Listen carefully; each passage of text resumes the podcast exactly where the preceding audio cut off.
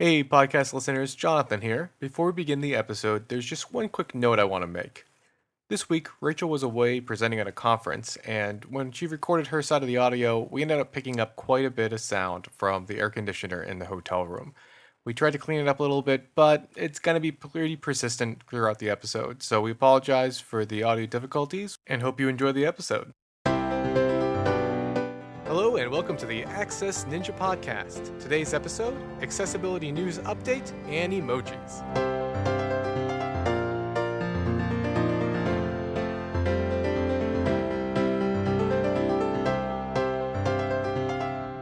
Hey, everybody, welcome to the podcast. My name is Jonathan Campbell. I'm here along with Rachel Magario. Hey, Rachel. Hey, Jonathan. How are you doing today? I am doing great. Tired, but great. Really excited. I am talking to you guys today from Milwaukee, Wisconsin. Yeah, I know you've been doing a bit of traveling lately, so uh, thank you for uh, taking the time out to uh, record the podcast with us. Yes, of course. Accessibility first.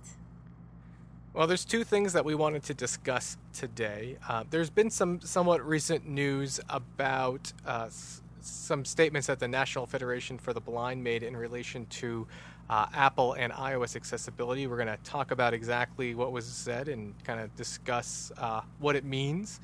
Uh, there's been a lot of I don't think a lot of people have understood exactly what's been going on, and there's been some misunderstanding. So maybe we'll clarify some stuff, uh, discuss the issue a little bit, and uh, make make you make it a little bit more clear for some people. And then we're going to talk about something fun, uh, and that is uh, emoji. Uh, emoji being a picture-based font uh, that has smiley faces and presents and pictures of directions and all these different things that came from Japan. And we'll talk about uh, how emoji is interpreted different from one device to another and how a screen reader or anybody using text to speech is going to experience emoji different from uh, anybody who's just looking at the symbols, which I think is particularly interesting. So, why don't we jump uh, right into uh, the statements uh, from the National Federation for the Blind? Does that sound good to you? Sounds great to me. A couple, uh, let's see, back in July, uh, the National Federation for the Blind uh, was having uh, their big yearly meeting, and they passed a new resolution. It's called convention. Jonathan. Convention, thank you.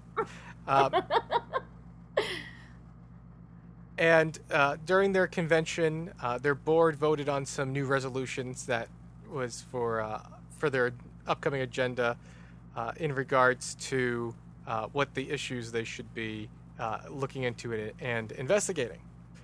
And Apple came up, and there's a resolution specifically regarding iOS, and from that article that was written uh, there was an, another article that came out that was written by Reuters uh, that was. I want to. You, you know me, Rachel. I'm usually kind when I word these things, but it was maybe not very accurate or didn't depict things in uh, a way that was accurate for Apple's accessibility. I'm being kind of vague, That's but journalism, though, Yeah. right? so I know I'm being vague right now, but I actually have uh, the exact resolution uh, in front of me right now, and uh, I'm actually going to. Uh, well, I'm going to go ahead. It's not too long. I'm actually just going to go ahead and read it. And this is exactly what the resolution uh, that was uh, passed by the National Federation for the Blind. So it was called. It's Resolution 12 regarding policies, standards, and procedures to ensure and maintain accessibility of Apple Inc. apps.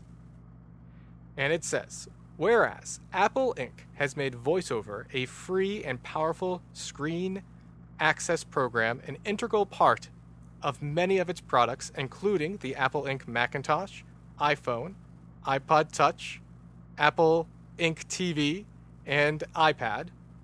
And whereas, although VoiceOver has the ability to enable non visual access to hundreds of thousands of applications that are available today through these platforms, such access cannot be achieved unless the applications are written to provide VoiceOver with the information it needs to tell the blind user what he or she needs to know. And whereas, through presentations at developer conferences, specific guidance issued in programming guides, and application programming interfaces that are simple to implement, Apple Inc. has made it easy for application developers to incorporate accessibility features for voiceover users into their programs. And whereas, despite Apple Inc.'s efforts to encourage accessibility, too many applications are still not accessible to voiceover users because buttons are not properly labeled, images of text cannot be interpreted, and other display elements cannot be detected by voiceover.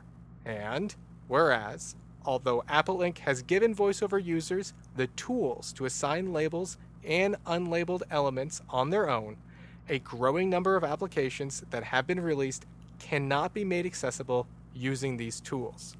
And whereas even in the current version of an application, oh, excuse me, whereas even if the current version of an application is accessible to a blind voiceover user, Apple Inc. has no policy, procedure, or mechanism in place to ensure that this accessibility will be maintained when a subsequent subsequent version is released. And whereas not only are inaccessible applications inconvenient for the blind voiceover user, they can also prevent a blind user from independently performing the duties of his or her job. And whereas Apple Inc. is not reluctant to place requirements and prohibitions on application developers, but has not seen fit to require that applications be accessible to voiceover users. And whereas making products accessible to users of VoiceOver should be as important as any other requirement imposed on application developers. Now, therefore, be it resolved by the National Federation of the Blind in convention assembled this 5th of July, 2014, in the city of Orlando, Florida, that this organi- organization call upon Apple Inc. to work with the National Federation of the Blind to create and enforce policies standards, and procedures to ensure the accessibility of all apps, including core apps distributed by Apple in the base iOS distribution, and ensure that accessibility is not lost when an app is updated. Okay, so that was longer than I thought when I started. I was gonna start snoring here. I know, but I thought it was important because it brings up several issues and and it makes a specific resolution, and we're to talk about uh, this resolution. But now that we now that we've read that resolution, before we comment on it, I want to talk about this uh, Reuters article real quick, if that's okay, Rachel. And then I'll then I'll let you pipe in. I know you're probably chomping at the bit to jump in here. Um, so Reuters wrote an article uh, titled "Advocates for Blind, Deaf Want More from Apple," and um, the article has a couple statements in it. It originally stated incorrectly that the National Federation for the Blind federal, filed a lawsuit against Apple in 2008 regarding accessibility of iTunes. Uh, that is not true. They didn't actually file. Uh, they did write a demand letter to Apple uh, in regards yeah, but to it was settled outside of the court. Now, the Massach- Attorney General of Massachusetts was investigating uh, accessibility issues in iTunes, but there wasn't an actual. There was no legal proceedings. right. Correct. Apple did pay uh, two hundred and fifty thousand uh, dollars and add caption and accessibility improvements to iTunes as a result of that um, that interaction. Yeah, settlement. Yeah. Well, it's not like a like a settlement, but but similar. So this article talked now they've since changed the article they they updated it to reflect that you know there there wasn't an actual um, court filing in that respects. Um, but the issue with the article um, was that it inferred that, that Apple has has really been failing in accessibility, and we just had a whole episode on kind of some of the really cool accessibility features, and specifically, they chose a quote. And I remember, if you remember on our last episode, I quoted Steve Jobs because he had this really inspirational quote, and uh, the quote that the Reuters article has is uh, that Tim Cook uh, said at his 20, 2013 speech at Auburn University, said, quote, in a struggle to have their human dignity acknowledged, They're frequently left in the shadows of technological advancements that are a source of empowerment and attainment for others. And then it ends. That's the end of the quote. And it's a, a, a really gross misrepresentation of that quote, if you remember. Yeah, it's like a total distortion of what he really meant. It, makes it look like Tim Cook understands that uh, people with disabilities struggle to have their dignity acknowledged by technology, and then that's it. That like that, like he knows that, and so this is not acceptable for for these sort of accessibility issues that Reuters is talking about. But then he goes on to talk about how it's an unacceptable reality that Apple engineers are pushing against, and the importance that they hold of accessibility. So it's just kind of it. It was it caused a lot of noise, and uh, in fact, so much so that. Um, that the president of the National Federation for the Blind wrote a whole entire article uh, trying to clarify that uh, Apple is the industry standard in accessibility in mobile in the mobile platform, and that uh, they have uh, done more than anybody else has, and that their intent with this resolution was not to call them out as being a, a, company that doesn't care about accessibility. I think, you know, I just came, as you know, from the OSCON conference, which is the open source conference uh, put by O'Reilly Media in Portland. And, you know, I spent this whole week with a bunch of developers and designers and community managers, and it was so exciting and so open. But what we were discussing about a lot this week was about, you know, communities a lot of times just start fighting one with the other. And, and Tim O'Reilly said we should never be in shouting. If we're shouting, then we're having a problem, right? And that's never going to yield us any any progress. And I, I sort of like totally agree because Tim O'Reilly is like this super positive guy. And he made like amazing stuff, right? With 500 bucks, he started the, his company. And what's happening now is I feel that in the world of accessibility, there's this discussion, but it's almost like a shouting match because people are always trying to. I'm not saying we don't have to improve. Yeah, of course we have to improve and we have to ensure uh, apps, um, you know, accessibility and so on. But I feel that it becomes like this, sh- you know, like this shouting, like this demand, like we have to. But why don't we step back for a second and ask developers why? You know, why are developers not taking advantage of the accessibility features? Right? I mean, why why is that?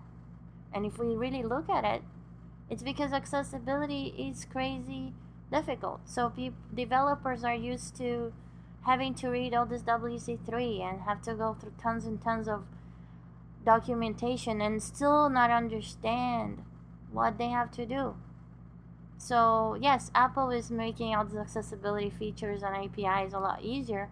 So, but there's still there's still that education gap right there and that awareness and it's I really don't think we're gonna solve it with a law. I don't think law is the the key here. It's not like a list of rules and I say to you as a blind person to a developer, for example, okay, you gotta do X, Y, and Z. And that's what you have to do. I really think we need to step back and think about accessibility from a standpoint of, you know, here is what you can do and here's why it, you should do and here's maybe here's how it could help you and then and then go from there instead of this kind of shouting i think. That's the way i feel sometimes. And you know me we work together. You know how frustrated i get you know when i try to open a document that was shared with me through i don't know microsoft Office 365 and I say screen readers, click here. And then I click on it and it's like an image PDF. You know, I just almost want to grab my head and like throw it on the screen. But shouting is not going to solve my problem. I, I think that one of the possible solutions to this, because this this resolution brings up some really, really good points and some really great, great issues in regards to accessibility. Accessibility, I mean, should be more integrated into the design process itself, and uh, and integrated the same way you would you would you would teach when you're designing you when you're teaching someone how to design a user interface. Accessibility should be taught there. And there's this tendency that we teach user interface design and then afterwards we, we teach accessibility like how do we take that ui element and make it oh, accessible oh, right it's like yes. after the fact right it's not part of that process which is where it really belongs well that's what it was you know that's what my lecture was all about on sunday it's we cannot expect accessibility to work out if you do it as an add-on. And my kudos to NFB and for them to keep track of this stuff and writing all those resolutions. But what we really need is methods like accessibility experience. And we need to be able to start using this ahead of time. Let's think ahead of time. I actually uh, was talking to a company that I, I shall uh, leave anonymous because I don't want to burn them yet. but you know, I came up to them and I say, "It's great stuff you guys are doing." And I said, "I check your accessibility. It's not working out." I said, "How about, you know, can we sit and talk about it?" And then they turned around to me and just said, "Oh well, you know, we're looking into it, but we're a startup and uh, we're still on the start." And I told them, "Well, this is the time then. It's not later on." It's not later on when you have billions of customers and you're already rolling. That's not the time to come in with accessibility and correct it. The time is not after you have a bunch of blind people frustrated with you trying to use your product. Plus, I told them accessibility is not about just screen reader users. It's about any assistive technology user. It's about, you know, it's about people that have they're on the spectrum and and could use some better UIs or user interfaces. And we're talking about them. I mean, right now we're what one every 68 people in the US have some kind of uh, you know, they're in the autism spectrum. So, guys, this is not this is not uh, just a little tiny piece of your pie. That's just you know, one in every four on your market. Well, give me. I I want to sell this to everybody here. I've got. I want to really sell this for a moment, and I think that at some point, everybody in their life is going to be someone using an accessibility feature.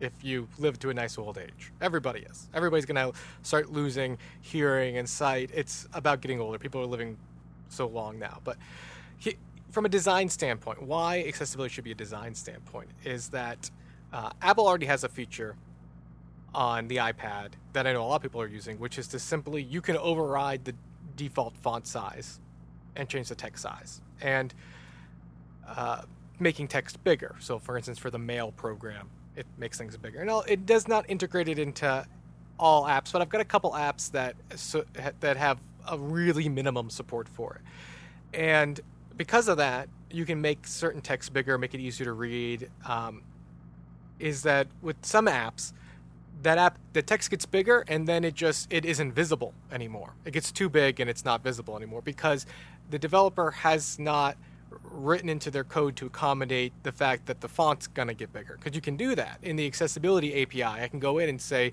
you know this is the max this box is only so big and it's only going to be this big so font should never get bigger than this because once it gets too big, it's not visible and it's not usable to anybody. And I want it can only get this big, and then at that point, maybe magnification would work. So that means when I'm designing my UI, uh, I need to think about the fact that even though I have my preferred font, I have my preferred size, the user might have needs that require that font to be larger, and I can accommodate my design to to work that way. Now, if you're already thinking about UI changing depending on use, you're already thinking the same way that you might develop an app that works on both the iPhone and the iPad, where the UI is going to be different because the screen's going to change. And so the way you would think about handling an iPhone to an iPad app is actually not that much different than how you would think about handling dynamic type in iOS. And therefore, it is a design choice. It is part of the design process. It's an accessibility feature, but it belongs in the design when you're learning design. So that's my selling point. And maybe I mean I really do seriously think that accessibility features in one way or another, every almost everybody in their life is going to use at some point. And so ignoring it and saying that it's not enough people is it's not true, I don't think. That's why you're an access ninja. so, and I do, I want to point out because some of these things that they talk about in the resolution have things that you've actually told me before, and I thought were really interesting and are really important for both developers and users to understand.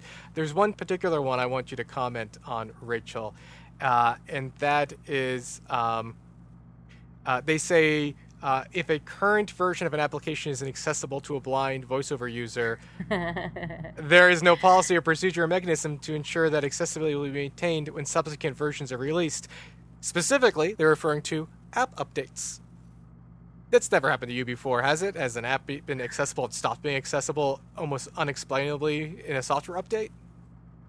Never. All right. Sarcasm hit here and stayed. All right. Yeah, you know that, right? I think I remember one time I came to work and um and I showed you Netflix and I had just flipped on it cuz I could use Netflix super well and then I you know, updated it and boom, like I could no longer like when I flick with my finger through you know one of so voiceover you can either drag or flick and to to navigate and I I was flicking it and no longer I could I could hear everything but because they went to this kind of like one squeeze kind of page style right I could no longer um, use the change page uh, kind of feature. And so I could hear all the movies that were out there beyond the page, the beyond the the, the visible um, buttons in the page, but I could never like uh, choose them because the flicking wouldn't move forward to the you know to the elements that were kind of outside of the screen, and I remember that was the first time you taught me how to cheat. Remember? Oh yeah, yeah. What, what, what, did I have you do? I had you turn off oh, voiceover oh, we would, we and then swipe and then turn voiceover. it back on again. Yeah, we would swipe like to to adjust the page, but I mean this it's totally inefficient, right? So it doesn't go through Rachel's accessibility rating, right? So it's totally cheating. I mean, it helped me not be as frustrated, but yeah, of course, like it's totally ridiculous and it hasn't been solved yet and this is still a problem on the Netflix app. In fact, I tried to go talk to the Netflix guys there at the OSCON, but um, I didn't have time, so I didn't find them. Um, so it happens, and it's because their um, their app was accessible, but they weren't aware that it was accessible. So I'm with the NFB in the sense that we need to have some kind of um, you know little stamp or whatever. But the problem that I see here is how are we going to evaluate right? And that and here it's selling point again. Maybe it's the fact that i've been speaking in this the whole week. But i mean we gotta use my method because there's nothing out there right now to really evaluate in a consistent way of how you know you decide if that app is accessible and what level of accessibility has. Because they all have different levels of accessibility. And i think the user should at least have the right to know of what level of accessibility they are at. So you can decide if you want to buy the app or not. Well remember when i bought the omnifocus? So 20 bucks right i put 20 bucks in this awesome app. I can read almost everything except for the most important thing that the app does which is to read what is my tasks and actions and reminders. So, you know, it happens all the time, and and unfortunately, the refunding uh, policies are not very easy, and you know, sometimes I just feel like instead of buying, just calling an app developer and say, hey, give me a code, I'll try it out. If you don't know if it's accessible or not, if it's good, I'll buy it. But if it's not, I'll just trash it. And and yeah, I think it's important to know, but I'm not sure we would ever be able to. Well, we will be able to get to the level that all apps are accessible, right? That's what my mission in life is to make a better accessible world. You too, right, Jonathan? Of course. okay, but the thing is, right now, what can we do right now to start improving? It's to have some kind of rating. So I actually know is it accessible or not? Is it labeled or not? Like, is it somewhat usable or not? You know, um, there's this app called the, what's their name? Sleep, sleep something.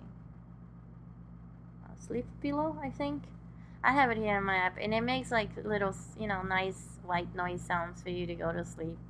And I can go around the whole app except for changing um, the sounds and to actually play and pause. So uh, then I cheat again. But that, you know, I do that so much. So I do that for maybe four weeks. And even though I think the app is awesome, I stopped using. But of course, it was a, the free version. And I never unlocked the rest of the sounds because it was not accessible. And another example was Camcard. I love that app. Um, it was the the only business card scanner that worked really well and had robust features. So I bought it.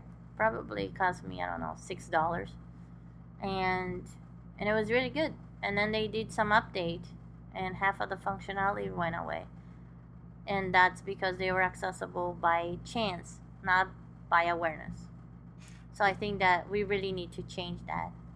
We really need to make sure. And I think what our listeners need to know is that you know VoiceOver gives you a lot of accessibility for free. As developers say, when you when you do certain things, when you add like a text box uh, in an app, you get for free. You get you know you get uh, spell check and things like that for free. And when you create a button on a a typical everyday button, that button is pretty accessible. VoiceOver can read it. There's a little in the developer tool. There's a little box you can type in an alternate name, or it just puts in whatever the name of the, the button is. And so developers can create an app uh, using a simple user interface, and it can just happen to be accessible. But then you get ambitious and you start creating your own custom buttons and UI and all these new labels so you get this particular look that you want. And that's when accessibility gets a little bit more complicated because you need to custom elements need to be assigned certain accessibility um, aspects to it in the accessibility API, and that's so that's how it become goes from hey I, i'm a beginning developer. I wrote a simple app. It's really great. It's really elegant and it works with voiceover. And then i upgrade it with some cool stuff so i can get it to look just the you know a certain specific way i want it to look and then i break everything. And you don't even realize that you've just put people out. And like this uh, like this resolution says, you know, in a in a workplace environment, when you update your app, what do you do? That's an app you used for work, and all of a sudden you lose an access you lose accessibility, and there's no way to go back really easily. And so it goes back to what we're talking about. It's part of the design process. When you're redesigning and making it cool, when you're upgrading it, if we take care of that as you're doing it, it saves you a lot of money, time, and it keeps your customers happy. I think where the the line hits for this resolution, the things where things get a little gray, is their statement that Apple is not reluctant to place requirements and prohibitions on application developers. I don't. I know that Apple's got a lot of restrictions as far as you know content. Well, you're you're an app developer for Apple, so you should know that. Yeah, I know about the requirements in there. I wouldn't say that they ever put a requirement down lightly. I don't well, think. and I and I think and I think any person that works for open source will laugh about that. so people people might disagree with me, but uh, I think I don't think they take any of these requirements lightly. But there's there's this gray area, right? And because we want these applications should be accessible, and Apple goes out of their way to make tools, give developers tools. If you the Worldwide Developer Conference that recently happened, you can download for free.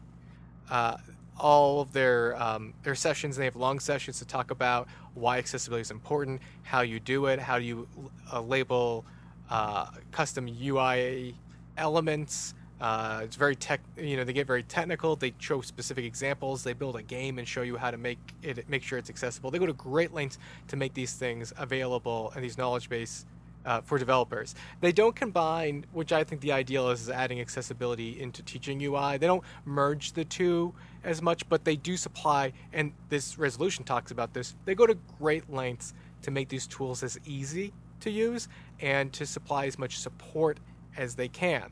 But does that mean that these accessibility features are a requirement of getting your app in the App Store? Is that too far? And I think one of the arguments would be that I mean, right now there's on the Android platform. We go to the, we go to the other platform there, and they've got tools for accessibility, not not as robust as as iOS, but they've got tools as well. Um, but Google's approval process is pretty much letting everything into the App Store and then t- removing things after the fact, right? So, in a competitive marketplace, is it fair for Apple to put this requirement when we've got a developer community that's not ready for it. They should be made ready for it, but they're not ready for it. To put a requirement, and say, hey, you can't get you can't get your app here, but on the other platforms you can. It should Apple be the only person who does this, or should they be the leading person? That should they well, start the trend? Well, I think that is a very complicated topic. Yes. But as a developer and as a designer, I don't want anybody telling me what to do. And I mean, you know, being at OSCON, why is all those people there? Why do they do open source? They do open source because it's open, right? It's not full of restrictions. And and Apple is already pounced on all the time for being a proprietary closed system, right? So and you know, I'm an Apple lover through and through. Will never deny it. And um but I also understand and like open source in many cases. So here's what happens I don't think I have the right as a blind person to tell a designer or a developer what they have to do. I really don't think that's my right. Because my right starts where your right is being infringed upon, right? And and I believe also in aesthetics.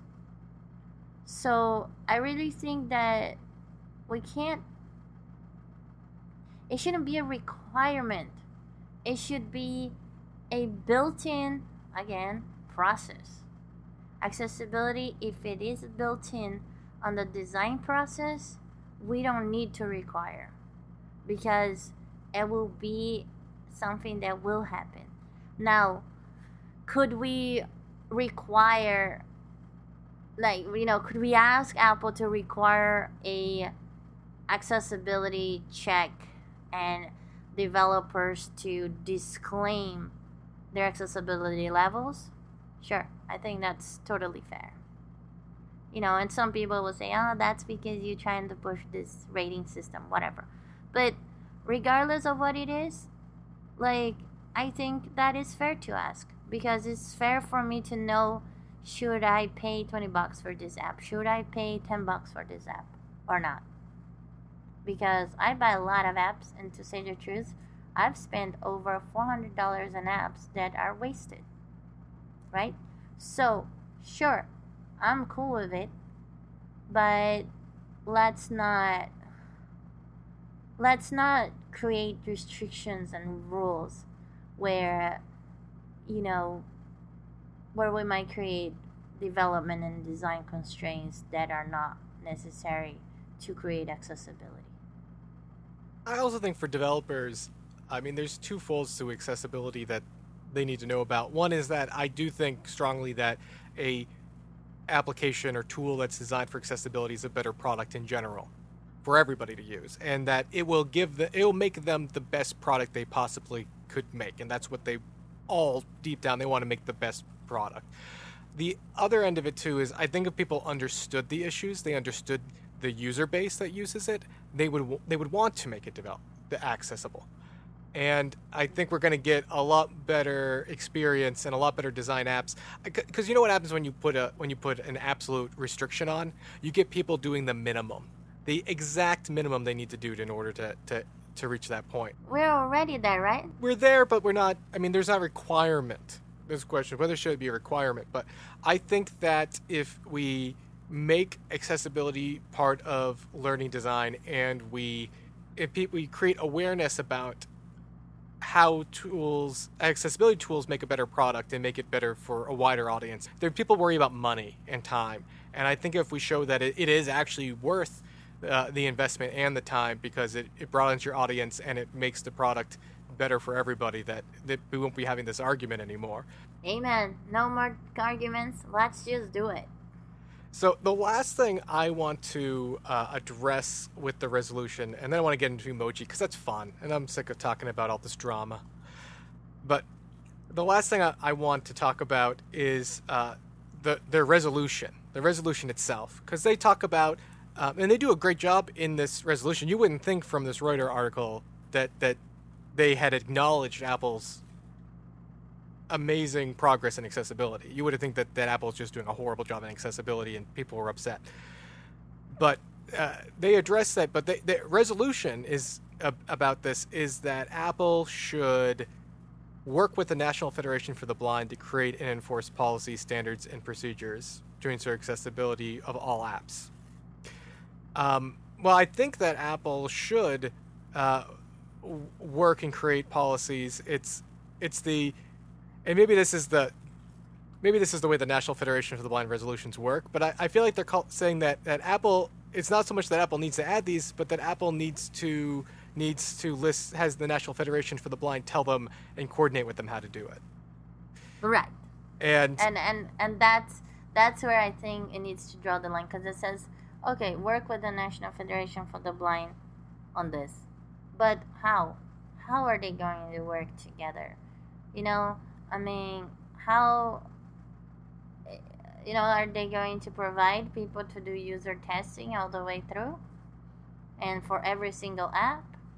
I mean this it's a great idea. And i i like again i i, I applaud them from doing it. But i think that this problem is a design problem it's a development problem and we need to solve it not just from a user standpoint, but we really need to solve it with technical methods. And um, sure, we will also need the users. And I, you know, I really think I would put a call in action out there for, to create users, you know, to help uh, create this uh, demand for a design process and user testing, but not for um, you know telling how we going to run. Because, like I said, again, accessibility is not just blindness. So if we're gonna tackle this, it can't just be the National Federation for the Blind. There is a series of other. There is the Dyslexic for All, and there is uh, you know, there's the the the different uh, autism speaks and all that. So if we're gonna tackle as an accessibility issue, accessibility is not just screen readers. I mean, of course, that's what I speak the most because that's the one I live. But there's other things in terms of accessibility. There is, you know, uh, non-native speakers. There's people with cognitive issues. Uh, you know, there's uh, illiteracy, dys- dyslexia, I mean, dysgraphia, colorblind. I mean, there's there's a lot, right? you you made a very well, good point. The, the, dyscalculia, dyscalculia. Dyscalculia. Say that word. Yeah, dyscalculia. So, I mean, if we're gonna, uh, you know, you're opening a whole can of worms right there if, you know, we're all going to do it. So I really think that we need to create some kind of a coalition or some kind of a user coalition that can aid developers and designers, um, you know, get better at improving their accessibility. But to to make that happen, accessibility needs to be part of the design process.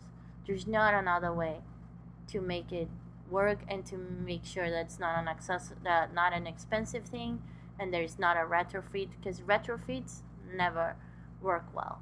What I find most fascinating about this whole thing, and the reason why I wanted us, or why we wanted to talk about this, uh, was that, uh, especially when I've read the resolution, is somehow to the news, this resolution, which was more of a here's some issues, and you know we'd we'd like to coordinate to, to talk about um, how we can make this better.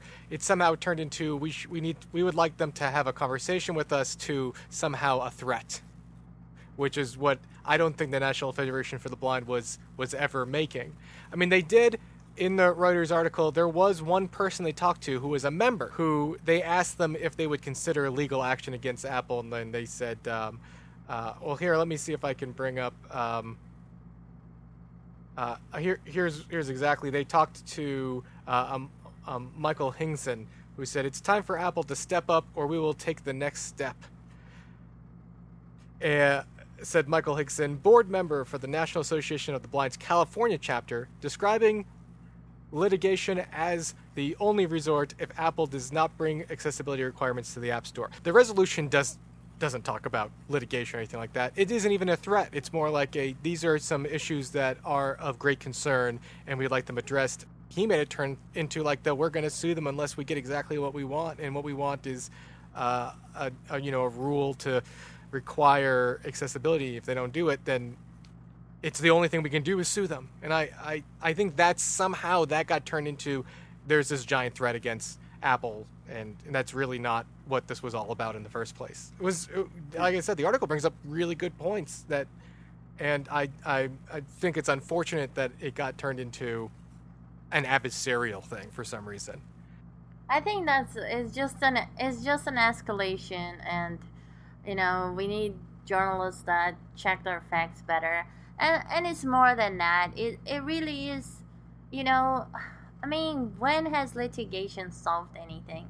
And it really bothers me too that people are kind of pouncing on apple because okay they did accessibility happen and they are so responsive every time that a request is made.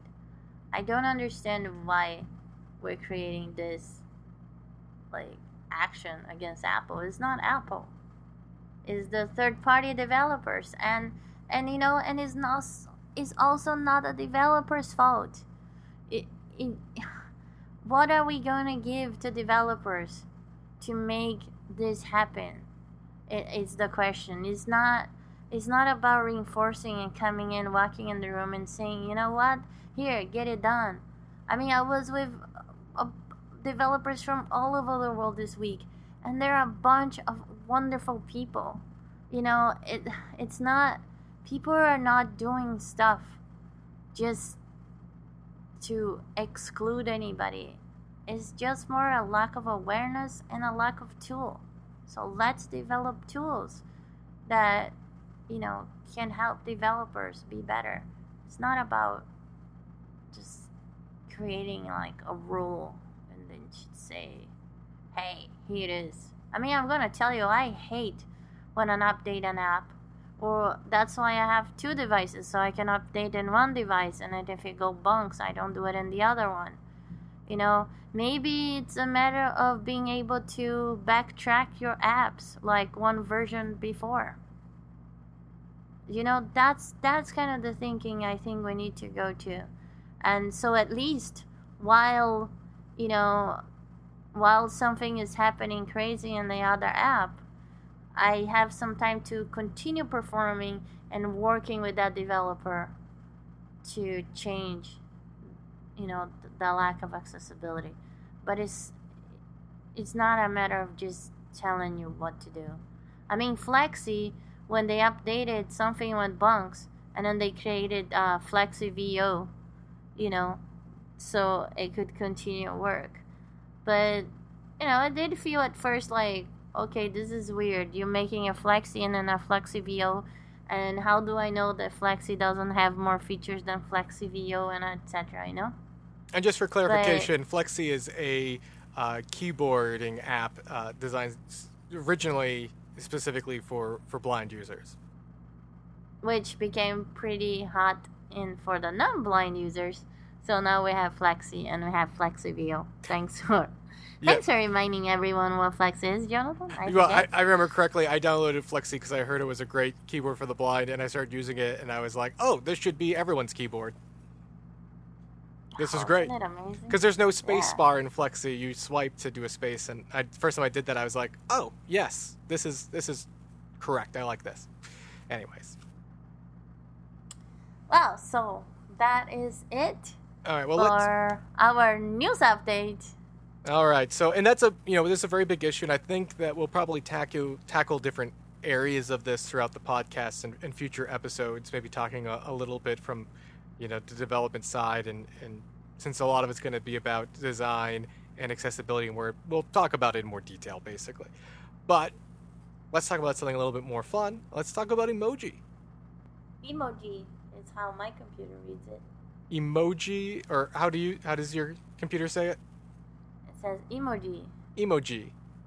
Oh, maybe. Oh, I'm re- now. I'm gonna have to look that up. I'm gonna be curious to see if there's a proper pronunciation for it. But so emoji, and we talked about it at the very beginning, is basically these little pictures that you can put inside your text of different things, and they go anywhere from smiley faces to people dancing to alien faces to Fireworks. fireworks, and it became really, really popular uh, in Japan, uh, where it was a, you could send a quick emoji to express um, emotion, uh, to express an attitude, something that is lost in a purely text world and expressed through these pictures, and a lot of uh, mobile devices like the iPhone has an emoji keyboard that you can use.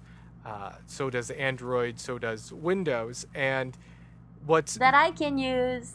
Absolutely. And what's interesting about these, the reason why we want to talk about emoji on an accessibility podcast is a couple things. Is the Huffington Post, and we'll link to it uh, in the uh, in in the post uh, for this podcast. But the Huffington Post has an article called "How Emoji Get Lost in Translation," because although you might send an emoji that's of a person dancing, for example, there's an emoji on the iPhone and it's this woman in this uh, doing this dancing pose in this red dress that's flowing back uh, as she makes her move. That's what it looks like on your iPhone. But That's like a flamenco dance, isn't it? Actually, yeah, it's, it's exactly it's a flamingo dancer. Uh, but if you send that to somebody and they get it on their Android phone, it looks like a man in a suit, almost doing this the John Travolta "Staying Alive" pose, like uh, disco pose. And on Windows, it looks like somebody almost like they're doing ballet. It's a very different type of form of dance. And there's another one that looks like uh, it's kind of an an Elvis figure. So what it means is that when you send an emoji icon from one person to another, uh, it may not look exactly the same because each of those platforms have a different artist who generates their emoji. But what it, how does it look like to a screen reader? If I send you a picture of what looks like a uh, a, a flamingo dancer, what does it say uh, on your iPhone, Rachel, when, when your voice voiceover reads it? Uh, I actually would have to have you send it to me for me to know, but I think it says, uh, I think it says flamenco dancer or women dancing, something like that. Uh, and you'll notice there's some particularly odd uh, emoji as well. There's woman, uh, woman with bunny ears, is one. Uh, uh, and I I think the- haven't seen that one. so. There, there's a variety of these, and so Is that the is that the Playboy lady? Maybe. it kind of looks like well on Apple it's these two uh, these two women uh, standing next to each other. It looks like they got black leotards on, and they've got these uh, black colored uh, bunny ears, and they're both doing like like a one foot kick, like they're in like like they're in a, a line of dancers. Uh huh. Uh, and so it's a woman woman with bunny ears is what it's formally called. So when you send an emoji uh, to somebody who's using a uh, an iPhone and they're using their screen reader, uh, it will actually put the description uh, or what the official title of the emoji is. And what's interesting is that you might be surprised. You might end up sending a message that doesn't quite convey the exact same meaning as you thought you were. Well, to me, a bunny girl is a bunny girl. So, but but I think, for example, on the dancing one, you know, that sending totally different, I think, messages. You know, because I mean flamenco, I think you know it's more like a belly dancing. It's something more, I don't know, exotic. I don't know, maybe sexy, but um, no, that's not the word. Maybe hot, right? But then um, John Travolta, it, to me, it's more like you know more '80s kind of retro, right? And you know, it's more like Grease. I don't know. And then uh, you know, if you get Elvis, it's more like to me, it feels like '60s, more crazy, crazy drug dancing, right? And then if you send me a ballerina, now I'm thinking of something more classy, traditional. So, you know, which one is it? You know, if you send somebody dancing because, like, I don't know, like, oh, let's go partying tonight, and right, and you send the woman dancing, I mean, that would speak to very different types of parties that you want to go to. I'll give you a, I'll give you another example. There's one called information desk person and information desk person person is represented on uh, on the iPhone as a woman in a pink shirt holding a hand up uh, like she's holding a tray. There's no tray there, but like if you imagine like the way a waiter or a waitress would hold a serving tray, which is their hand up but their palm flat, straight up in the air, uh, and that's yeah, information how I person. carry plates. And, uh, and and as a sighted person and not knowing what that's called, I would see that and it's like someone holding up it almost like you know it's like a one hand raise the roof dance move right so i might use that being like hey raise the roof uh, and What Uh, does that mean? Actually, I don't know. raise the roof raise the roof is like if you're if like if you're at a party and everyone puts their hands up together like hey put your hands up in the air they call it raising the roof because it's like you're pushing the roof up above you you're pushing it higher Oh, so it's gotcha. like but it's it's a, it's a call out that like uh, a singer would do for everyone to put their hands up to get involved in the song you can tell i'm a clubber right because of the way i describe this it's like a singer's call out like everyone please put their hands in the air yeah i'm not much of a clubbing person but um, Yeah, you're totally a clubber. but like visually, I might go, "Oh, this person's raising the roof." So I send this to you, Rachel, and you get information desk person. Now, yeah, that would definitely not translate to raising the roof to me. I'll be like, what? so there, there's two things I want to I want to address here with the emoji. One is I want to give people a resource so that everybody uh, can understand these emoji a little bit better uh, and get excited because they're going to add, I think, a, a, ton of new emoji uh, this year. A Unicode 7, which is uh, a nonprofit that oversees um, various font issues, uh, is uh, coordinated with Apple and Google and Microsoft to launch a bunch of new emoji. And so there's going to be a, a ton new added, which is kind of fun. Um, and uh, I wanted to be able to share a resource so that everybody could see what these uh, emojis are called and kind of see what they would look like from one platform to another. So when they're using it, they maybe be a little conscious about the different platforms people are using and uh, when sharing emoji with friends using screen readers. Um, and there's a great resource for this. Uh, there's a website, and we'll link to it in the episode notes, uh, called emojipedia.org. So it's emoji, E M O J I, then pedia, P E D I A dot org.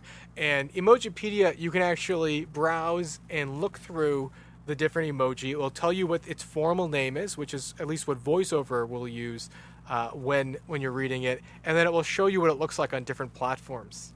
And it's uh, what I was very pleasantly uh, uh, not surprised. Surprised not the right word, but I was I was hopeful, and it became true that the Emojipedia is actually very screen reader friendly. Uh, they have a nice skip to main content, so after you do a search and the page refreshes, you can skip to the actual information if you're on a screen reader, uh, and um, and a, and it's very very useful. And they have a list of all the emoji that are going to be new. You want you want to hear some of these new emoji? Yeah. Okay, uh, I'm just gonna pick some out. These are at random. There's I think 150 that they're adding or so. Um, so here's a fun one. Okay, so I mentioned earlier, Dove of Peace is going to I be like added. that. Dove of Peace is um, uh, let's say I don't have a full description of that one yet. Um, oh, one, one of them was particularly weird. Uh, I told Katie about, uh, Katie, my wife, about. I was like, white sun. Uh, and like white sun, like sun in the sky, S U N, because they also have a white sun with small clouds, white sky, sun behind clouds. Um, they have uh, black droplet. No piracy is going to be one. I'm curious what that's going to look like on the different platforms. yeah, me too. So there's tons of these, and you can find them all on emojipedia.org, and you can search the existing emojis and get the descriptions and see what they look like on different platforms. So it's a, a great uh, a great site. Uh, Unicode um, .org. That's Unicode org uh, has uh, resources and descriptions of uh, what these new emoji are going to look like as well. Uh, Emojipedia is just a little bit more pleasant to search for if you're looking for just a single emoji reference, really quick. So, emoji are fun. They're different pictures, but we, should be aware of how they are depicted to different, how they might be depicted to different users depending on platform and the way they're accessing them. Because also text to speech will also read these by their description as well. But how do we write with emoji? Well, I've got two quick shortcuts for you that I really like. I wanted to use emoji on my iPhone. Do you do you use the emoji keyboard on your um, on your iPhone in general, Rachel? Yes, I do. On the iPhone, at least, if you go into the Settings app uh, and then you uh, go to uh, General in the general section, there's a, a section for keyboard, uh, and you'll get all your keyboard setting options. There is actually a type of keyboard option, so you can choose actually your language choice. So if you're a Spanish speaker and you want to use the Spanish keyboard on the iPhone, you can do that. Uh, but if you go and you can add a new keyboard, emoji is one of the keyboards. And when you add it through the settings app, whenever you you have the keyboard available to you, you're going to see a button in the bottom left corner. It's the second one from the left. Uh, it looks like a globe almost, like a, but it's like an outline of a sphere. What, what does it say when you when you navigate that to the, on the iPhone with VoiceOver? Do you remember what that what it actually what the VoiceOver calls that button? Uh, which one? Like the when you the, want to ch- the keyboard itself? Yeah, when you want to change from one keyboard to the next. Oh, it just says the name of the keyboard. So, in the Spanish will say it's actually it would say español. Español. And then and then the Portuguese will say Portuguese. And then um so anyway, so then when it gets to the emoji, it says emoji. Emoji. Uh, yeah. And then you'll you'll see all the symbols and they're categorized into groups, and so that's the easiest way to do it on the iPhone. I found a really easy way of doing it if you're on a Mac. Actually, if, if you're on a Mac, most not all pro not all um, applications allow this shortcut, but most of them do. The vast majority of them do. Is if you are uh, typing on the computer and uh, if you press the command and control buttons together and press the spacebar, it opens up uh, what's called the character viewer. The character viewer contains uh, emoji, uh, but also other symbols as well, uh, and uncommon symbols like Greek symbols available as well.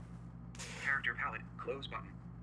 Oh, sorry, I was trying to bring it up. Oh, that's all right. And it, have the people listen. But... If you are doing it with uh, with VoiceOver, when you bring up that uh, that uh, you press the control option space, you bring up that menu, you have to uh, VO shift down to interact with it, or you can't really navigate. You have to interact with it before you can navigate it. So that'll allow you to write emoji on your uh, Mac really, really easily. Um, Sweet. So those are two quick shortcut. Now emojis uh, in iOS 8, emoji uh, will be more integrated into the operating system, so you won't have to go and manually turn it on. It will actually just be available uh, as a button on the regular keyboard. Uh, because they emoji's been so popular, they know people are going to want to use it all the time, so they made it really easy and available. So yeah, I wish it was like a little just uh, you know button on the corner that I could click every time I wanted, so I don't have to bring up the because actually right now when the switch keyboard I have to press and hold and then a menu pops up and then I have all my keyboards but it would be super cool if the emoji is just one button you press and the emoji keyboard comes on, and then you choose, and then ready. Yeah, for those of us who write just one language, uh, it's pretty easy. I just tap that button, I can flip it across. But I know you've got a couple languages down, so you probably switch between keyboards all the time. Yeah. I do. Otherwise, it keeps. Otherwise, it keeps doing spell check for English, and then it's not very cool. So, uh, Rachel, from your perspective, I, I use emoji just occasionally, just to be silly with my wife or uh, or, or so, so some friends. Um, how do you, how does emoji fit into your writing?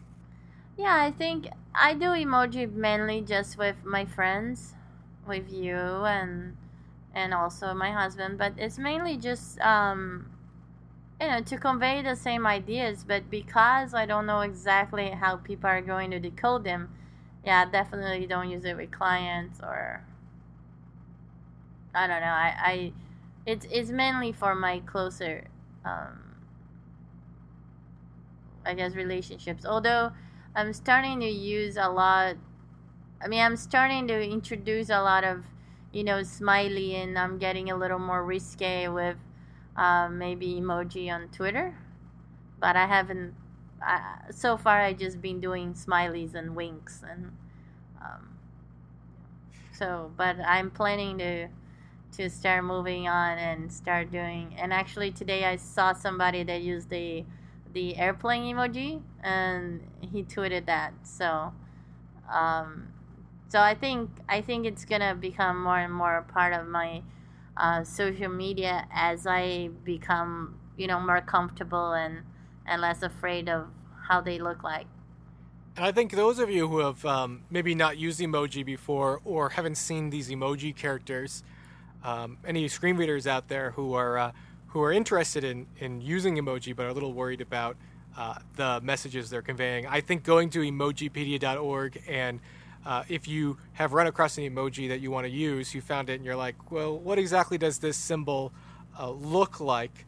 Because, for instance, like school satchel is one. Uh, you can get an actual proper description of it on emojipedia.org. So, for instance, school satchel is a school bag emoji used by children attending school carrying lunch uh, or other personal belongings. The color of this emoji varies by platform red on iOS, orange on Android. well that is a very japanese thing because you use satchels to take it to school like lunches and bentos and stuff so you know that that's where that's where you see the japanese culture coming through you know seeping through which is kind of cool well especially for me being a half japanese right That's right. Well, you know, there's one. Here's here's another very Japanese one here. Carp streamer, and it's a picture of it. Looks like a flagpole with two fish hanging off of it. And if I if I go to the Emojipedia, it tells me carp-shaped wind socks traditionally flown in Japan to celebrate Children's Day. Ah. So I think I think that people will find Emojipedia particularly useful, uh, not just for people who haven't seen them before or screen readers who want to know what these pictures are in more detail, but also uh, for those of us who are not sure why is there a picture of a flagpole with fish eating it. I can actually look at it like, oh, wind socks. This it's a holiday thing. Okay, it makes sense now. i think there's also i think there was one with uh cherry blossoms i, can't remember because i think that's on the nature and i use mainly people or or animals Oh, there there is one literally just called cherry blossom. right so It's a pretty light pink flower in bloom.